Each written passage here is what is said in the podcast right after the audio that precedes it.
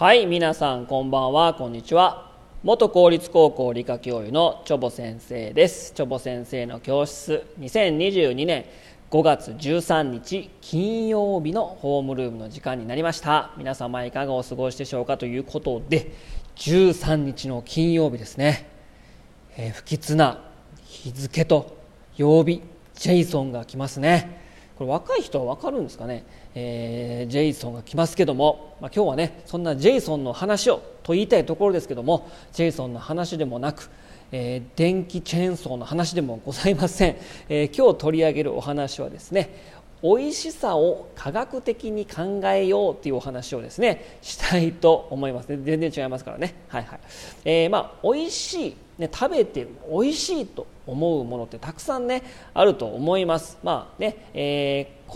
各個人の思考性によるところも大きいんですけども、まあ、食べログとか見てね星がいっぱいついてる方が、まあ、一般的に見て客観的に見て美味しいのかなっていうね判断基準にしてますけども、まあ、その美味しさっていうものをもうちょっとね科学的に考えてみたら、えどのようなことが見えてくるのかということとお、まあ、いろいろ構成その美味しさを分析していって科学的な構成要素があるんだけどあるものが今後重要視されてくるんじゃないかというところまでちょっとお話したいなと思っておりますということで、まあ、まず美味しさの構成要素をね科学的に見てみますとですね,、えー、まあね食べますよね。口に入れますから、まあ、舌で我々ね味味覚を感じることができます。で甘み酸味、まあ、塩味塩味苦みうまみを認識することができます、まあ、辛みとか渋みっていうのはそもそも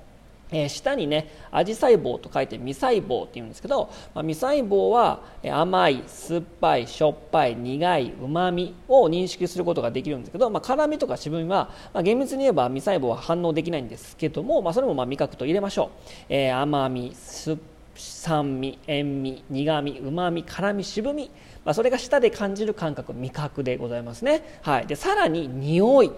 えー、嗅覚。鼻でかんあの感じる、まあ、風味を感じることができますよね。でさらに、えー、見た目色温度音ということで、まあ、触覚、えー、あれですね。食感柔らかい硬い。であと視覚は綺麗彩りがいいね。え視覚。あとは音、まあ、ジューッとした音音だったりとか、えーまあ、そういった、えーまあ、五感で感じるというところにこう分析できるわけですね。味覚嗅覚触覚視覚聴覚ね、でさらにプラスアルファの要素として自分がハイの時とか落ち込んでる時とかね。あと時期によってとか。あとまあ食文化とか食生活とか、まあ、プラスアルファの要素も付け加えられて、まあ、美味しいというものをま定義しているわけなんですね。はい、でまあ皆さんまあ舌にね食べて口に入れるものだから、まあ、自分の好みがありますからしょっぱいものが好きとかね酸っぱいものが好きとかあるとあると思うんですけどまあいろんなところ、まあ、重要視しているのは、まあ、味覚味うまいかどうか。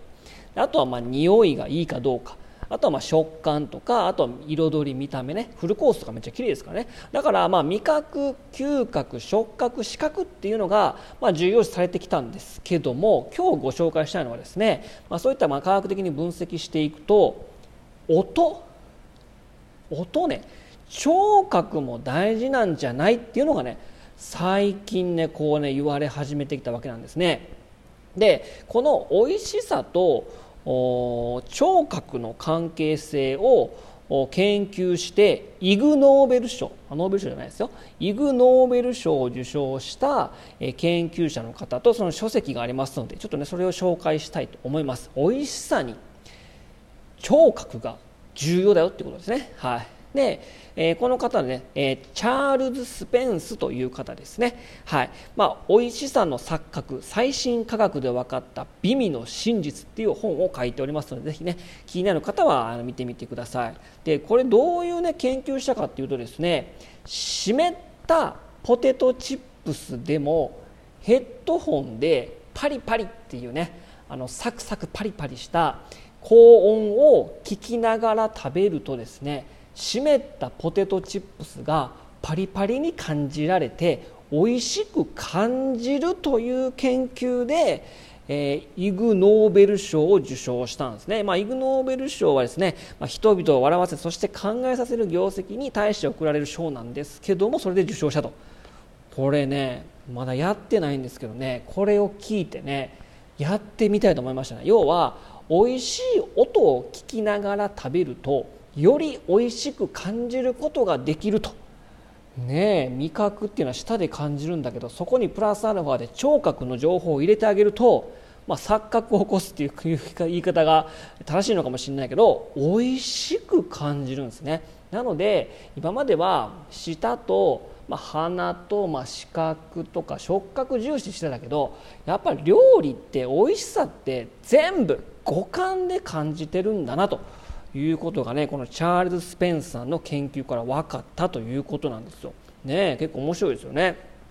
うん、なのででその、まあ、サクサクしながら、えー、サクサクとした音を聞きながら食べるとですね、えー、もうこれ数値化もされてます、えーと、高温を減らした時に比べて、えー、高温を流した方が15%ほどサクサク感が増して新鮮に感じられるということですね15%増し同じ湿ったポテトチップスやのに。でこの音を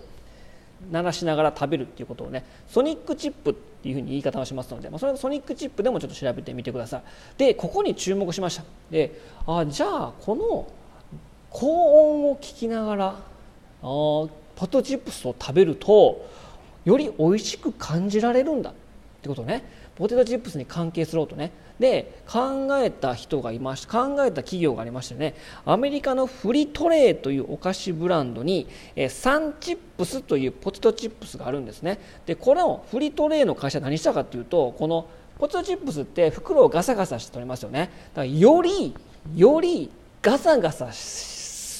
大きいガサガサっていう音をするようなポテトチップスの袋をね開発してそれを売り込んだわけですよ。より高温でガサガサとかパリパリに近い音を出せばよりポテトチップスが美味しく感じられるっていうこのチャールズ・スペンサーの研究をうまくこうインスパイアされてよりガサガサめちゃめちゃ音するポテトチップスの袋を開発して世に出したわけなんですよ。